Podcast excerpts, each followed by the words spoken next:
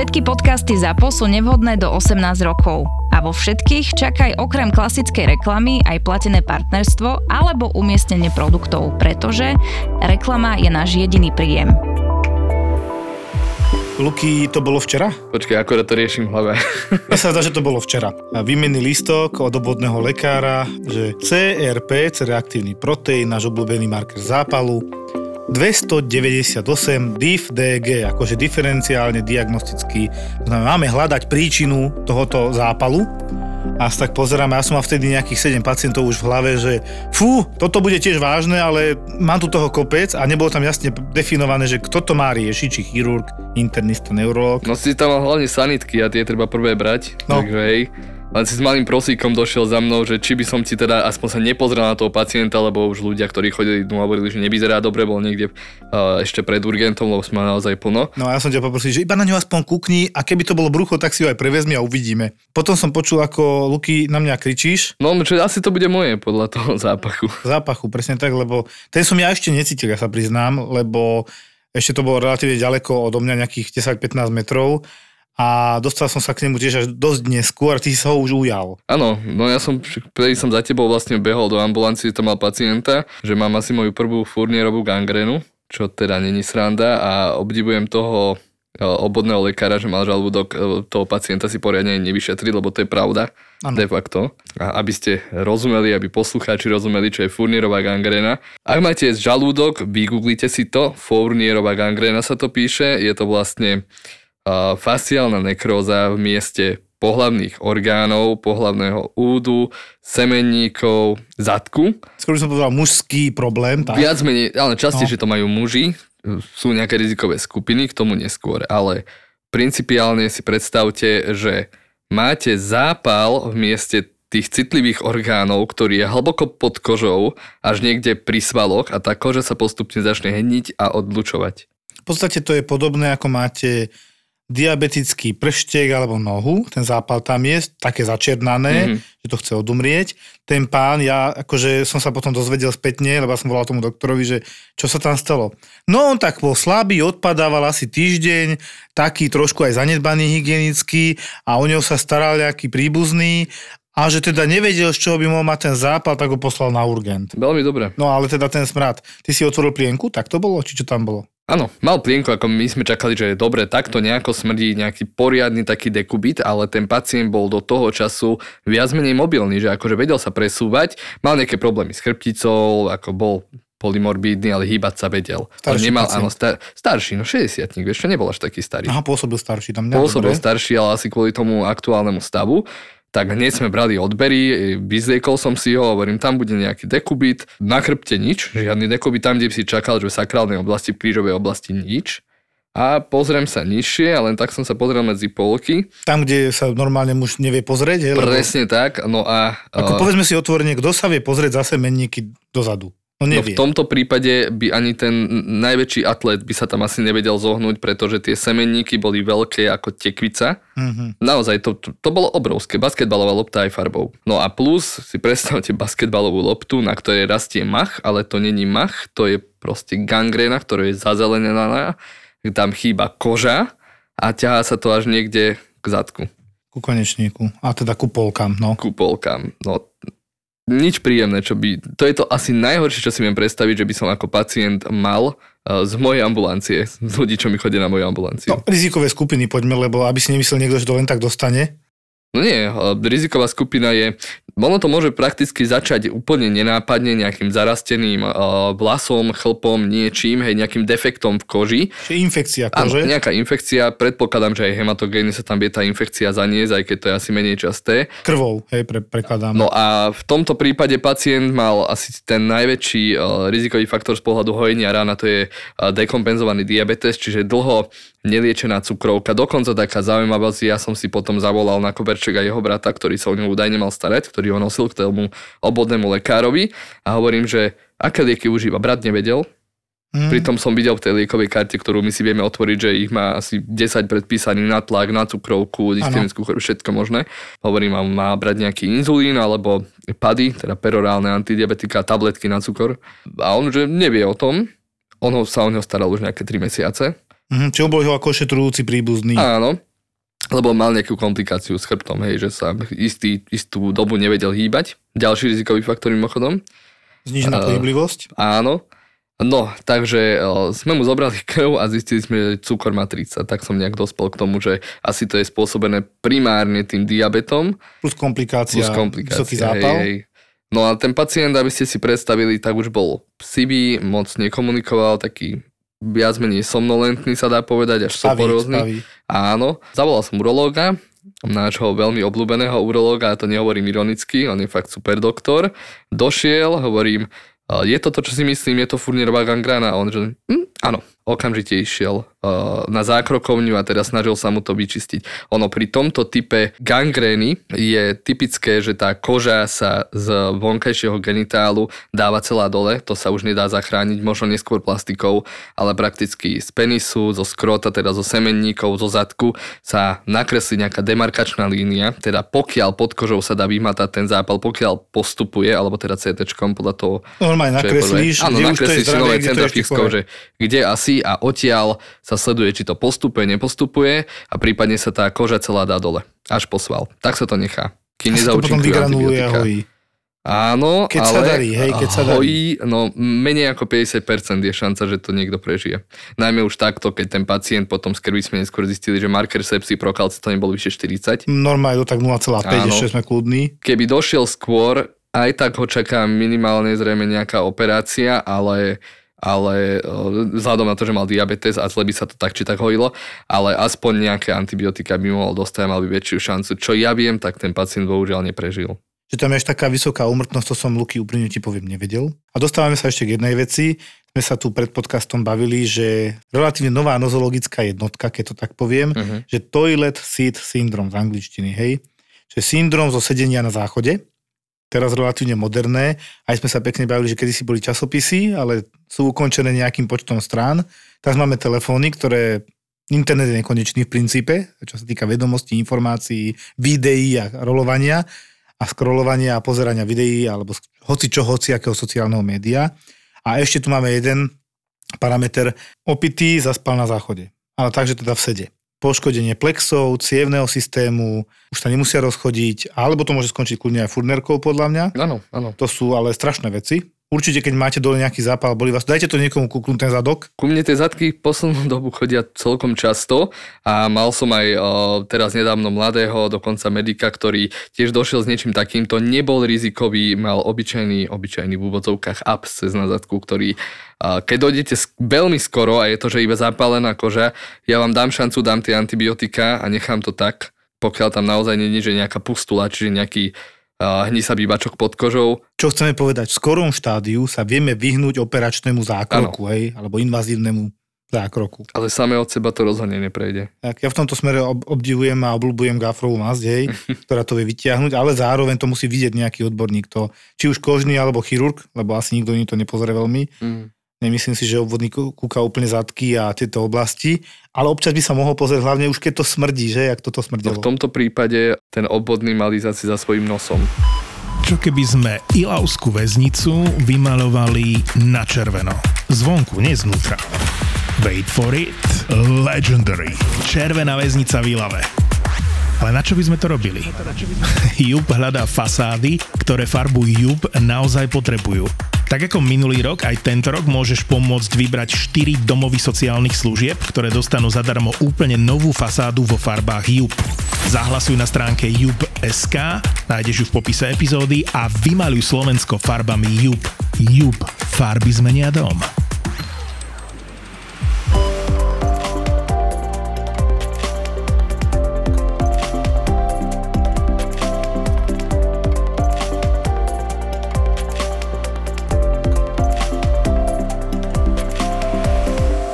Nedávno mi pripomenuli, normálne mi volali, že z Jojky či nedám krátku jednu vetu, čo ja veľmi nerad dávam, aby som sa vyjadril, čo bolo v podcaste v Seredi, policajti zachránili život pacientovi, bolo tam spomínané AED, automatický elektrický defibrilátor. Zareagoval na túto epizódu ešte jeden človek, ktorý je dneska našim hostom, inžinier Zoltán Beňo, ahoj, Ahojte. Ahoj. ktorý prišiel s tým, že mi predviedol aj potom neskôr nový typ AED, Mne sa tam v hlave, že Spencer ako Bud Spencer, ale to bol na internete, vaša stránka. Áno, správne, Spencer.sk, alebo Spencer Medical. Áno. A dosť ma akože prekvapil ten prístroj, že je sofistikovanejší, jednoduchší, nie je tam 5 gombíkov, 8 gombíkov, ale jeden gombík. Pekne komunikuje po slovensky na ten prístroj. Áno, ono vlastne, samotný ID defibrilátor sa vyvíjal firmou, ktorá vyrába 33 rokov zdravotnícke zariadenia. Takže bolo myslené na to, aby keď ho dostali nejaká osoba, ktorá sa ešte za IDčkom nedostala do kontaktu, tak to malo čo najjednoduchšie. Bežne, štandardne, keď človek príde k tomu, že potrebuje použiť AED, tak väčšinou je tam nejaký gombík, ktorý musí to, ten defibrilátor zapnúť a človek ide v krízovej alebo nejakej takej stresovej situácii, tak sám nevie, kde to má hľadať, kde no, sa stres, to môže nachádzať a tak. A preto vlastne aj tento defibrilátor je vyvinutý takým spôsobom, že automaticky ako sa otvorí, tak sa automaticky aj spustí. Teda nie je potrebné hľadať nejaké gombíky a už následne inštruuje osobu, ktorá pomáha postihnutej osobe a, a informuje ho v slovenskom jazyku, čo má robiť, akým spôsobom to má robiť a ešte ako taká pomocka je to, že sa tam nachádza displej, na ktorom zobrazuje informácie o tom, že teda to, čo ho inštruuje zvukom, plus ako vyzerá, ako to má robiť a taktiež je tam vlastne zobrazená aj textová informácia, preto keby bol nejaké veľmi zvýšené, uh, zvýšená nejaká hlučnosť v danom prostredí. A plus to pípa, hovorí ti tempo stláčania hrudníka pri zachraňovaní života. Uh-huh. Vrátim sa k tým policajtom lebo to je, bolo aj v médiách trošku tak pekne vymasírované, ale dobre, s tým, že tam bolo udané, že AED nebolo treba použiť, no jak nebolo. Bolo treba zistiť, či potrebuje výboj alebo nie. Tí policajti nemali šancu vedieť, že ten chlap má kardiostimulátor, to sme hovorili, ale on im jasne povedal ten, tento AED, že majú stláčať hrudník. Hej, on to je taká podpora aj pre laikov, že ty sa neboj, rob to, čo máš. Hej, toto AED hovorí určite každé, že má pokračovať v masírovaní srdca po starom, teraz stláčaní želuky, Jasne. kompresie hrudníka po novom, lebo už šperkujeme KPR. No, 30 ku 2, ale teda frekvencia je okolo 100 za minútu. Ale keď to počujete, je to určite lepšie, takú možnosť som ja kedysi nemal, tak toto počúvať pri masírovaní pacienta, teda pri stláčaní hrudníka. A vieš sa tak zrýchliť, keď ideš náhodou pomaly, alebo spomaliť, keď ideš rýchlo, lebo to sa dá. Čiže ja si myslím, že netreba ako keby znevažovať tú funkciu toho AED pri tom zákroku, a ten pacient, ja to teraz aj dokončím, lebo my sme nevedeli, čo mu bolo, tak jemu potom vyšlo 25 tisíc troponín, síce mal 82 rokov a čakali sme na výsledky vtedy, ja som sa ich vlastne nedozvedel až potom, tak on mal infarkt. Pri infarte úplne bežne môže sa stať, že Úvodom infarktu je komorová tachykardia. To je to. Také rýchle údery alebo stláčania tých komôr. Že je práca neefektívna. Tak, sú tak neefektívne, že vlastne do tela sa dostáva minimum z toho, čo potrebujeme do cirkulácie. Čiže, čo ja viem, poviem to tak, že z, zo 100% objemu, tých 5 litrov za minútu, reálne dostane možno 500 ml a to ťa neuživí. Jednoducho to, to je málo. A tým pádom bez zákroku zomrieš. Ja som to aj študoval, tak som trošku pozrel. 5% úmrtí je odvrátiteľných použitím AED a výbojom. Čiže, Čiže samotnou defibriláciou. Jedno z 20, keď si to tak zoberieš. Áno.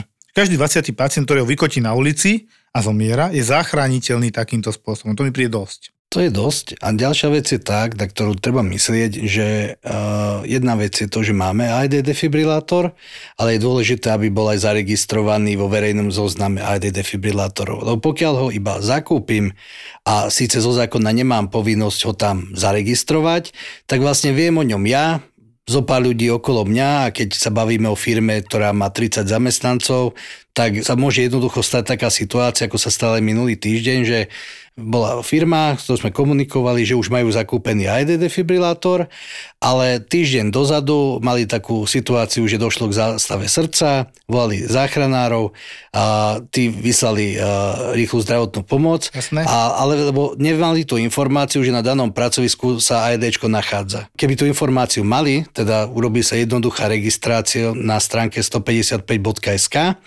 tak následne oni v danom momente vidia presne, ktorý model ID defibrilátora sa nachádza v okolí postihnutej osoby, vedia, ktorý je to model, kde presne sa nachádza, na ktorom je poschodí a automaticky volajú nejakým dvom, trom až piatim osobám, na ktoré je poskytnutý kontakt, aby vedeli zasiahnuť s tým daným prístrojom. Tým pádom sa nemôže udiať to, že máme dané zariadenie vo svojej firme a nepoužije sa, lebo o tom nevieme, lebo rovnako aj hasiaci prístroj mám niekde v priestore, ale neviem kde presne, lebo bežne si ho nevšímam, keď chodím po, po chodbách, ale uh, keď vlastne volám na záchrannú linku, tak oni presne vedia, čo s tým zariadením treba robiť, vedia, ktorý je to model a rovnako je to aj model od modelu. Je na Slovensku možno nejakých 50 AED defibrilátorov rôznych značiek, kvality a tak. A vlastne tí, ktorí si dali tu, že teda aj zaregistrovali jednotlivé tie modely na operačnom stredisku, tak oni vlastne im, ako náhle príde ten telefonát a nakliknú si na ten daný defibrilátor, tak im zobrazí aj, ako to vyzerá, aké to má tlačítka, ako sa to chová, aký je postup práce s tým daným defibrilátorom defibrilátorom, čo pokiaľ ten defibrilátor nie je prihlásený, tak o tom nevedia a považuje sa, ako keby tam ani nebol. Ty si mi inak teraz pripomenul príbeh, ktorý som asi nikdy nespomenul, lebo mi tak neprišiel. A jeden môj kamarát mi raz hovoril, že je v Alparku, keď robil sbs a oni musia vedieť, kde takáto vec sa nachádza. Tak Alpark je presne miesto, kde ten defibrilátor musí byť. Áno. A mi hovoril, že no, že začali tam masírovať nejakého chlapa na zemi, nejaký doktor alebo niekto. Začal sa ten doktor tam vypytovať, že máte tu AEDčko. A vtedy tí SBS-kari a je taký vtip, že kedy beží SBS kar, no keď naháňa zlodeja a druhý keď zachraňuje život. Mm. V tomto prípade utekal, presne vedel, lebo oni to majú povinné asi vedieť, kde nájde to AEDčko, dobehol s ním, on je taký pevnejší, takže ako spotený došli naspäť a išli zachraňovať život a aj ho zachránili. Ja detaily neviem teraz, či dostal výboj, nedostal, ale urobili to, čo mali, dopadlo to dobre, prišla aj potom záchranka, lebo tá záchranka nevieš zaručiť, že príde do 5, do 10, do 12 minút, to proste nie je vždy reálne, majú výjazdy, nemusia byť proste po ruke a podľa mňa, no keď je 4 hodina, je to super. Určite sú aj skorejšie výjazdy, ale čo dovtedy? No dovtedy treba resuscitovať, koľko sa dá, stláčať hrudník, keď sa dá dýchať, hej, keď nedýcháš, dobre, dá sa to predýchať, to my chápeme, teraz nedýcháš predýchať. Myslím týmto, že stláčať musíme. Tak ono, keď si to tak aj zoberieš, tak pokiaľ príde záchranná služba, tak máš možno 10 minút a no. ktoré, kde musíš konať.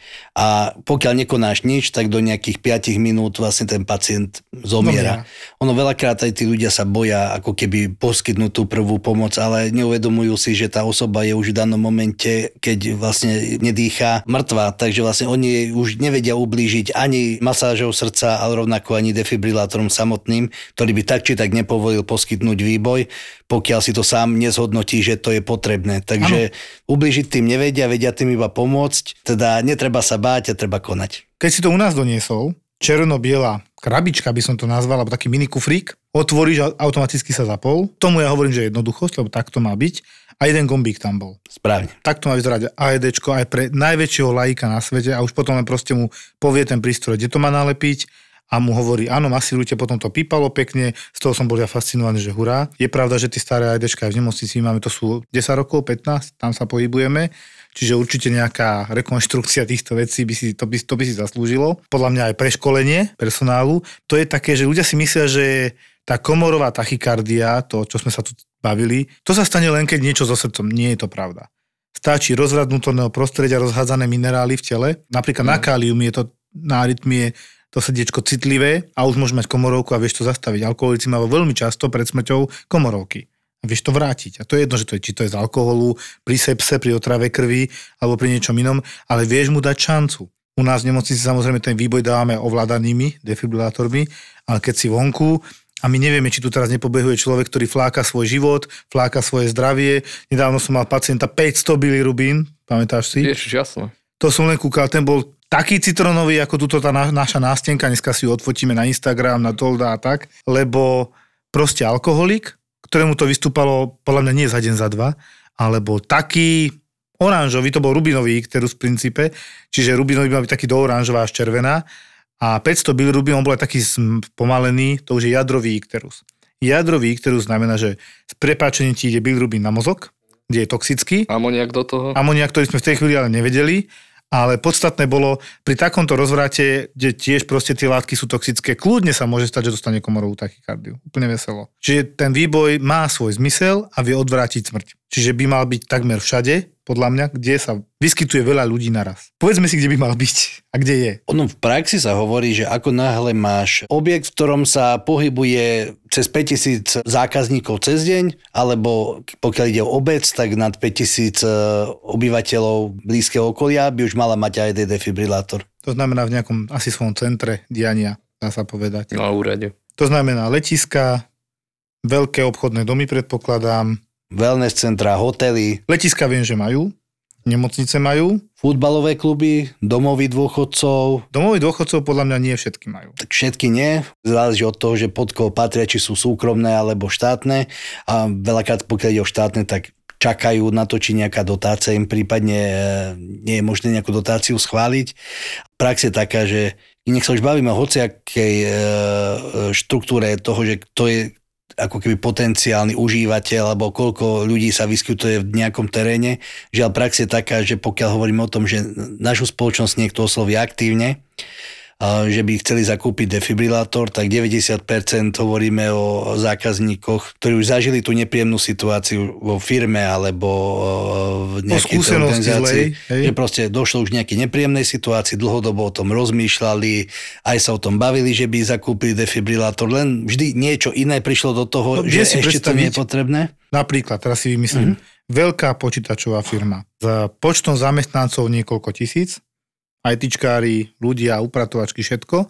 A teraz mali tam umrtie, starší pán, ktorý zomrel s tým, že sa im oznámil, že mal infarkt, komorovú tachykardiu a vtedy im niekto možno povedal nejaká škoda, keby ste tam mali AEDčko, buchli by ho, tak by mal šancu.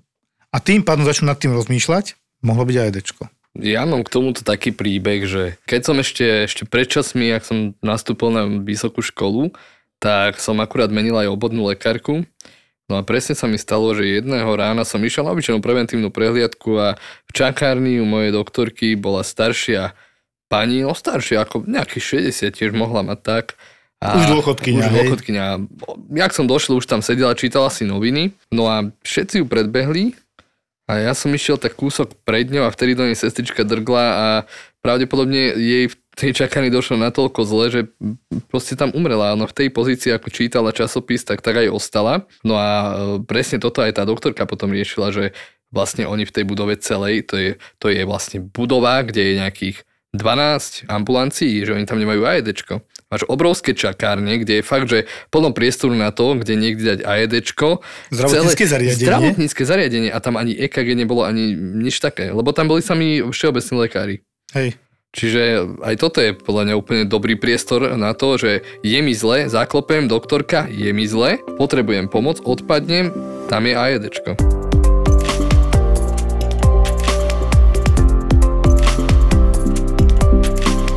Na vaše AEDčko, tam ukazuje aj EKGčko, nejaký druhý zvod. A na tomto modeli nie, lebo Áno. on je pre, ako keby mm, určený pre všeobecnú Laikov, verejnosť. jasné. Samozrejme, ono to funguje potom takým spôsobom, že keď e, dôjde k nejakému zásahu za AEDčkom, tak sa veľakrát, dajme tomu, kardiológovia si pýtajú nejaký záznam, že akým spôsobom prebiehala daná situácia, tak sa dá stiahnuť tie údaje a poskytnúť e, potom v rámci nejakej dodatočnej... Čiže viete spätne vytiahnuť, čo tam bolo. tie údaje. A plus teraz vlastne v priebehu júla, augusta bude nový model, ktorý bude riešený prioritne pre e, zdravotníkov. A tam už vlastne budú informácie priamo na obrazovke, vlastne aký je ten zdravotný stav pacienta. A v danom momente si už rozhodne sám zdravotný personál, kedy a či a mm, podá výboj a v akej výške. Lebo aj v rámci toho daného výboja je to tiež také, že napríklad keď je osoba väčšieho zrastu alebo väčšej váhy, tak môže požadovať e, to zariadenie podať výboj aj 360 joulov, čo je to maximum, čo sa podáva aj v nemocniciach alebo v, v sanitkách alebo v leteckej záchranke. 200, 200, 360. Tak, ale vlastne, keď máš väčšie telo a telo by si to pýtalo, lebo nejaká tá strata energie dochádza počas toho výboja, tak pokiaľ máš iba, dajme tomu AEDčko, ako sú nejaké tie staršie modely, že vie podať iba maximálne 200, tak končíš na tej 200 a už nevieš poskytnúť väčší Rozumiem, výboj. odpadne mi tam 150 kg, tak jednoducho mi to pohltí tú energiu a nedostane adekvátny výboj. No ale, ale my máme na našom urgente tiež AEDčko, takéto zelené. Ak nám chodia servisáci to opravovať, ja sa vždy iba vtedy na to nejako pozriem, aby som vedel, kde to je, čo to robí, jak sa to zapína. No ale toto ma prekvapilo, že presne toto je ten problém, že máme také AED, čo má iba obrázky, plno tlačítok, ale ide o čas. My sme uh, nejak, nejakým spôsobom vzdelaní v zdravotníctve, my vieme, že asi ten pacient bude potrebovať výboj, sestra bez lekára zrejme defibrilátor len tak nepoužije. A teraz v čakaní nám niekto odpadne, internista niekoho resuscituje, my potrebujeme uh, to AED ponúknuť tomu niekomu, kto odpadol. A teraz čakáme, lebo to koľko trvá? 60 sekúnd, kým, kým dáme ten prvý výboj, lebo nám to hovorí krok za krokom, zavolajte 155 Na čo? Vedie v nemocnici, voláme Áro. Ale však som tu, nie lekár. No, hej. no. Onko napríklad u niektorých tých starších modelov, ako si spomínal, vlastne dochádza k tomu, že uh, dajme tomu nie sú aj aktualizované. Uh, jedna vec je kontrola technického stavu zariadenia, druhá vec je softverová verzia zariadenia odkedy vlastne od 2021. E, Európska resuscitačná rada vydala nové odporúčania, mm. ktoré nie do všetkých defibrilátorov sú ako keby dohrané spätne, lebo sa to nestíha, lebo sa nechce nieko to tým zaoberať.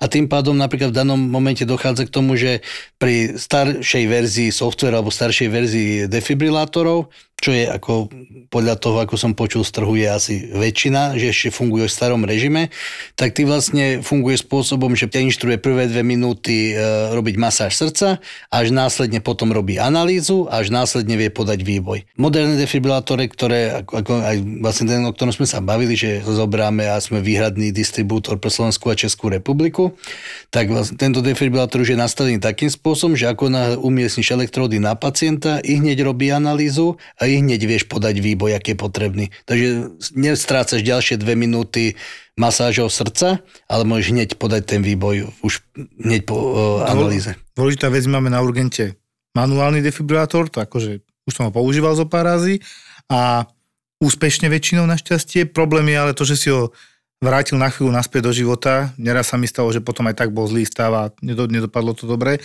Čiže to není definitívne, hej, ale podstatné je, že toto má byť náhrada, keď tento sa pokazí. Preto tam máme to AED, mm-hmm. aj na urgente, aj dole na urgente budeme mať. Ja dúfam, že nás aj pani riaditeľka zase počúva, že teda možno by to znieslo nejakú modernizáciu v tomto smere.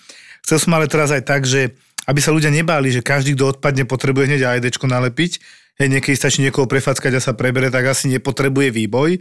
Ja som nedávno mal, povedzme, 20-ročnú sympatickú Juj, mladú ženu. To je super príbeh ktorá došla od detského lekára, ano. aby sme ju hospitalizovali, lebo ona kolabuje. To bola z môjho pohľadu veľmi sebestačná mladá žena s ťažkým životom, ja to povedal, ona bojuje, lebo študuje vysokú školu, rozlišila sa práve s priateľom, s maminou úplne 100% nevychádza, otca už 3 roky nemá, popri tom ešte pracuje a snaží sa 20... A sama. 2003 rok výroby, ako my hovoríme. Áno. S tým, že naozaj odpadáva, a ja som, tako, ja som taký trošku aj taký, že to overím. som všetkých vylakal na ambulancii, tak ja som si to overil. A prvé, čo som myslel, to bude orto, ortostatická hypotenzia, ortostatický kolaps. Čiže, čiže pri zmene polohy z ležma do stoja, tak nám rýchlo poklesne tlak a prakticky sa oklepeme a odpadneme. Tak, nakrátko. Nakrátko. No tam je riziko akurát, že si buchneme hlavu, či táto mladá žena, keď sa rýchlo postavila, tak išla rýchlo dole, lebo ako keby tá krv nestihla rýchlo vystúpiť, to srdce nestihlo tak rýchlo reagovať a tým pádom, preto to ortostáza, hej, tak kvôli tomu nevytlačila do mozgu a chvíľku ťa vypne, zrnenie hmm. STV. Tak ja som si to overil, Dal som mladú babu ležať, zmeral som jej tlak, 106 na 60, dobre, teraz sa rýchlo postavte. Tak postavila sa, hovorím. A meral som zase tlak o nejakých 10 sekúnd, hej, kým to začne nestíhať. A ona už, no, hovorím, čo, není dobré, no, trochu sa mi točí hlava. A za chvíľu už som udržal pomaly na rukách, jak nevestu Ej, a pokladal na postel. No. A ona úplne bezvedomí, normálne 10 sekúnd asi. Niekto by to videl možno na minútu, to je presne to, že ja to už vydávam, hej. Tak som jej zdvihol nohy, Zase sme zmerali tlak, už šiel hneď hore, tak sme zdvihli, začala sa preberať pomalinky a potvrdili sme si diagnózu, že má ortostatické kolapsy, ale bolo tam zatím aj podľa mňa veľké vyčerpanie, priznala sa, že ráno neraňajkovala, nejedla, nepila vodu, išla hneď, ja neviem, či do práce alebo kam to je jedno. Ty si spomenul, že možno tam je v pozadí nejaká stresová vagotónia. Áno. Asi povieme, čo to je. No to by som že mohli. máme nervus vagus, ktorý ovplyvňuje, to je blúdivý nerv, ktorý je hlavový nerv, ide až k srdcu a ovplyvňuje zrýchlovanie, spomalovanie srdca. Keď je tam prítomná vagotónia, tak to srdce sa nevie prispôsobiť na pokles tlaku tým, že začne rýchlejšie byť. Preto s prepačením, vágus je taký vegetatívny nerv, že Áno. vegetíš a on ťa dáva do toho vegetatívneho stavu, ktorý môže byť aj spánok s prepačením. Čiže on keď dominuje, tak to Mhm. máme také, že vagotómia, že to tam je. Tak nám pomalšie bije srdiečko. Áno, máme nižšie tlaky, ako keby sme boli pojedle alebo na spanie, preto ideme dole, hej. A stres na to má obrovský vplyv samozrejme, ale tam bolo ešte jedna vec. A Táto mladá žena tým, že aj nejedla, nič, ale že nič, ona povedala, že neraňajkovala, absolútne ani vodu nepila a priznala stresy a ja som ešte viac vystrašil, lebo som riešil, že no, nechutí vám jesť, vystresovaná, napínavá, na zvracanie potom spomínala dodatočne, ja som ešte dal vyšetriť, že či náhodou nie je tehotná.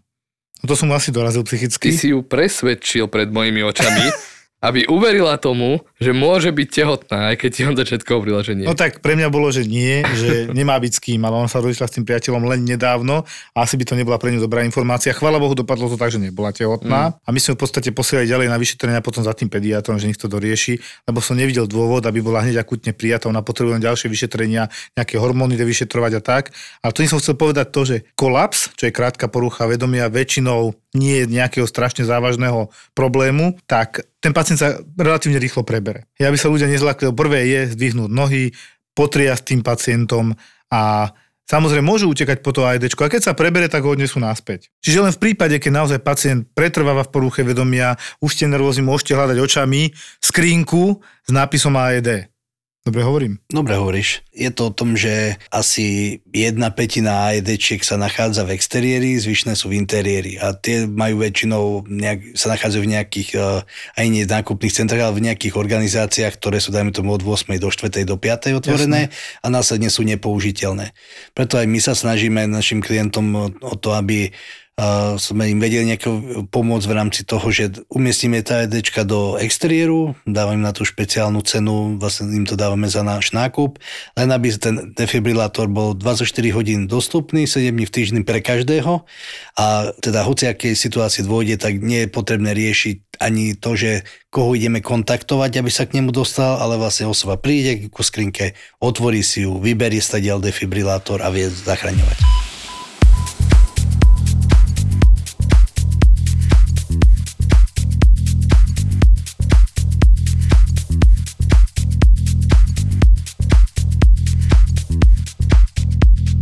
Povedané, že okolo session večerov v Žiline je teraz celkom hype, že je to tam vždy vypredané a že tam chodia veľké mená, veľké SA. Takže keď sme dostali pozvanie, hovorím si, toto sa neodmieta. Budeme v Žiline v stredu 12. apríla. Zapo má už 50 miliónov vypočutí, sme podcastový žolík, preto stojíme 29 eur a za to vám povieme, ako podľa nás funguje dobrý marketing v podcastoch. Session marketérov bude v stredu po Veľkej noci 12. apríla, ako som spomínal a link sme ti hodili do popisu epizódy. Ja by som dal trošku priestora Lukášovi, lebo chudákovi som mu dneska slúbil úrazy, ktoré mal, že ich povie. A má si ich tam požehnanie. Áno. Máme aj dokumentáciu k niektorým, niektorú, Máme. ktorú vieme ukázať, niektorú nevieme ukázať, ale tú rekonštrukciu tohto prípadu v zmysle obrázkov No. 3D. Luky, však dúfam, že to hodíš aj na naše sociálne siete, keď to tak nazvem. Doktor má Filipa Official, Instagram. Mm.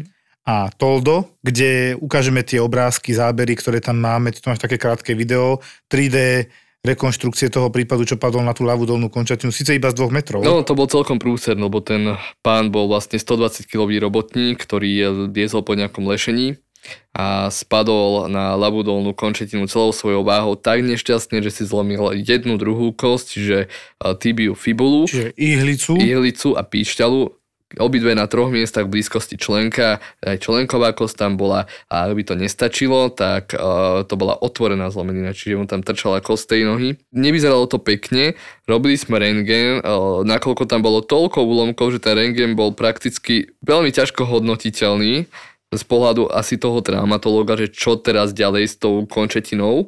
Tak ešte aj CT sme robili 3D rekonštrukciu a mne sa podarilo tú 3D rekonštrukciu si nahrať na telefón. Čiže vieme to ukázať potom Čiže na... to určite ukážeme na sociálnych sieťach. Potom si tam mal druhého pacienta, lebo tohto to si ešte pamätám, dobehol aj docent na internú ambulanciu. Kde je ten pacient? Kde je ten pacient? Docent z traumatológie, myslím. Áno. A ja hovorím, no ste na internej ambulancii, ale ideme za Lukášom na tú traumatologickú, tam bude otvorená zlomenina. A potom sme aj ďalšieho pacienta, teraz veľmi nedávno, trošku nadloho to bolo, na dlhé lakte, to bolo, kam dal tú ruku? Takto, to je nejaká firma, ktorá balí teda jedlo a on mal 19-ročný mladík s pravou rukou, podával nejaké pečivo do takého stroja, vieš, čo ti zabalí to pečivo nejakou vákuou alebo neviem ako. Jak cukrí, keď zabalíš, hej, proste. Áno, také niečo, že na jednej strane to má niečo ostré, na druhej strane to má niečo ostré a strede to zlisuje ešte. Mhm. No tak prečo nie? Tak on si tam pichol pravú hornú končetinu. Tak nešťastne, že akurát tie ostré hrany mu prešli cez uh, zápesné kost, kosti, čiže cez karpálnu oblasť a aj vlastne na opačnej strane dlane. Tam mal dve obrovské, také sečné rany by som povedal a všetko ostatné bolo sploštené, kosti popraskané. Čiže keby som mu sekerou ťal do tej Vieš, ruky. áno, my sme to hodnotili tak, že to je prakticky semi-amputácia, lebo to držalo na koži a možno jedna cieva to vyživovala celú tú ruku. Poloamputácia, semiamputácia ruky. V podstate ruky, hej, lebo ruka je to úplne na konci roztrapkané, ako ja hovorím, aby si Mhm. ľudia predstavili. A hneď, ak je zápestie v tom, to bolo, ja si to pamätám. tá ruka plantala. No a tam ste bojovali presne o preklad na vyššie pracovisko, nebudem men- menovať zatiaľ. No a to sa nám, to sa nám moc nedarilo. No ale proste mňa fascinuje, lebo z tejto výrobne to nebol prvý pacient.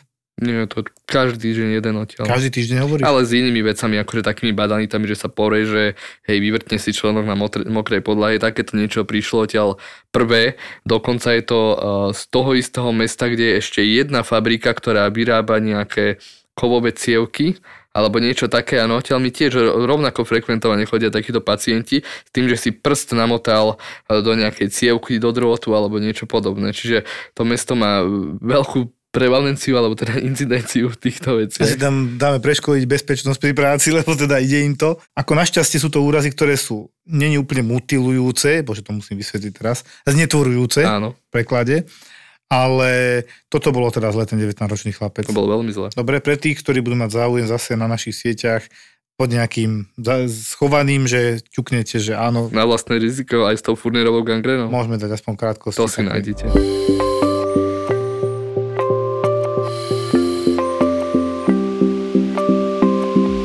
Zoli, ja len tak akože k tomu ešte, čo si ty hovoril, že hasiacím prístrojom človeka neoživíš a máš ho pomaly v každej budove, lebo je to požiarná smernica, tak e, asi by bolo dobré v každej budove, kde je relatívne veľa ľudí, ty si hovoril zahraničí, koľko musí byť? Ale tam je to už úplne štandardom, že keď máš nad 30 zamestnancov niekde vo firme, tak už majú AED defibrilátor. Aj u nás na Slovensku, keď sú nejaké nadnárodné firmy, tak štandardne majú aj 5-6 kusov v rámci jedného objektu, lebo jedna vec je ho tam mať a druhá vec je to, že ten čas tá, je taká veličina pri záchrane srdca e, ľudského života, že teda aj prechod 5 minút niekam To je prúser. je strašne veľa, vieš, takže máš štandard, že máš objekt a máš 5-6 defibrilátorov, u zahraničných firiem štandard, u nás sa to zatiaľ učíme. Takže ja teraz držím v ruke AEDčko, ktoré keď otvorím, tak presne postupne pôjde to, čo by ste vy videli po otvorení. Je to úplne jednoduché, potiahnem proste otvárací mechanizmus, ktorý je úplne primitívny. Postupujte podľa pokynov.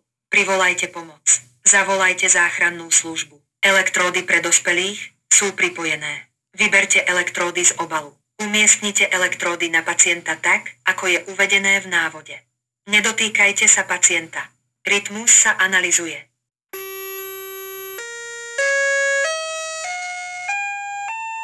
Odporúča sa použiť výboj. Nedotýkajte sa pacienta. Stlačte blikajúce tlačidlo. Výboj realizovaný. Som stlačil. KPR vykonávajte podľa pokynov. Položte ruky na hrudník pacienta. A toto je frekvencia, ktorou máte stláčať hrudník. Super, že to tu je. Luky, myslím, že takýto prístroj má byť všade, kde je veľa ľudí, Mhm. kde môže pomôcť. Každé 20. umrtie môže vyžadovať výboj defibrilátorom. Správne. Zoli, keby som si objednal takýto prístroj, ako to funguje? Klasicky buď zavoláš telefonicky, urobíš objednávku, alebo prídeš na stránku, hodíš si ho do košíka, následne my ťa kontaktujeme, pokiaľ si objednávaš e, priamo cez e, e-shop. Dohodneme si termín, kedy ti osobne doručíme ten defibrilátor, ukážeme ti, ako funguje. Osobne. Osobne, hej, hej. Mm. Predvedieme výrobok, ukážeme ti, ako budeš postupovať v prípade potreby. Ty si môžeš vyskúšať masa srdca v praxi, otestovať si na figure niekde, vidíš, či urobíš správne, takže už si pripravený na ten moment, keď k tomu príde, že vieš presne, čo máš robiť. a dal kamarátovi kľúče, že aby mu raz za týždeň išiel poliať kvety, tak kamarát namiesto raz za týždeň sa tam nasťahoval a spravil si z toho perníkové doupie. To je handlová. To je handlová. To... Otvorila mi taká pani, že však poďte ďalej, tam taký Rottweiler zúrivý na také reťazočke. Vítajte v Handlovej a pri Evici. A tu niekto zomrel a nie, a kdeže, prosím vás. A potom sme sa dopatrali, že však akože, no keď sa poznáš s pohrebnou službou, tak sa veľa dozvieš, hej. Ten jeho stejko, alebo čo mu to bol, normálne zobral pajser a malé okienko na pivnici také 30 na 30, znamená, že musíme sa vypajsrovať do toho domu. Keď som si pozerala LVčko, tak eh, exekučky, štyria majiteľe, tak si hovorím, že jú, bude veselo. To bude. Objav podcast plný neuveriteľných príbehov realitných maklérok. Ďalší originál od ZAPO sa volá Ľahkosť bytia. To fakt proste? Ale povie ti to oznamovcov vetou. Mne sa páči na nich taká tá... Tá ľahkosť bytia.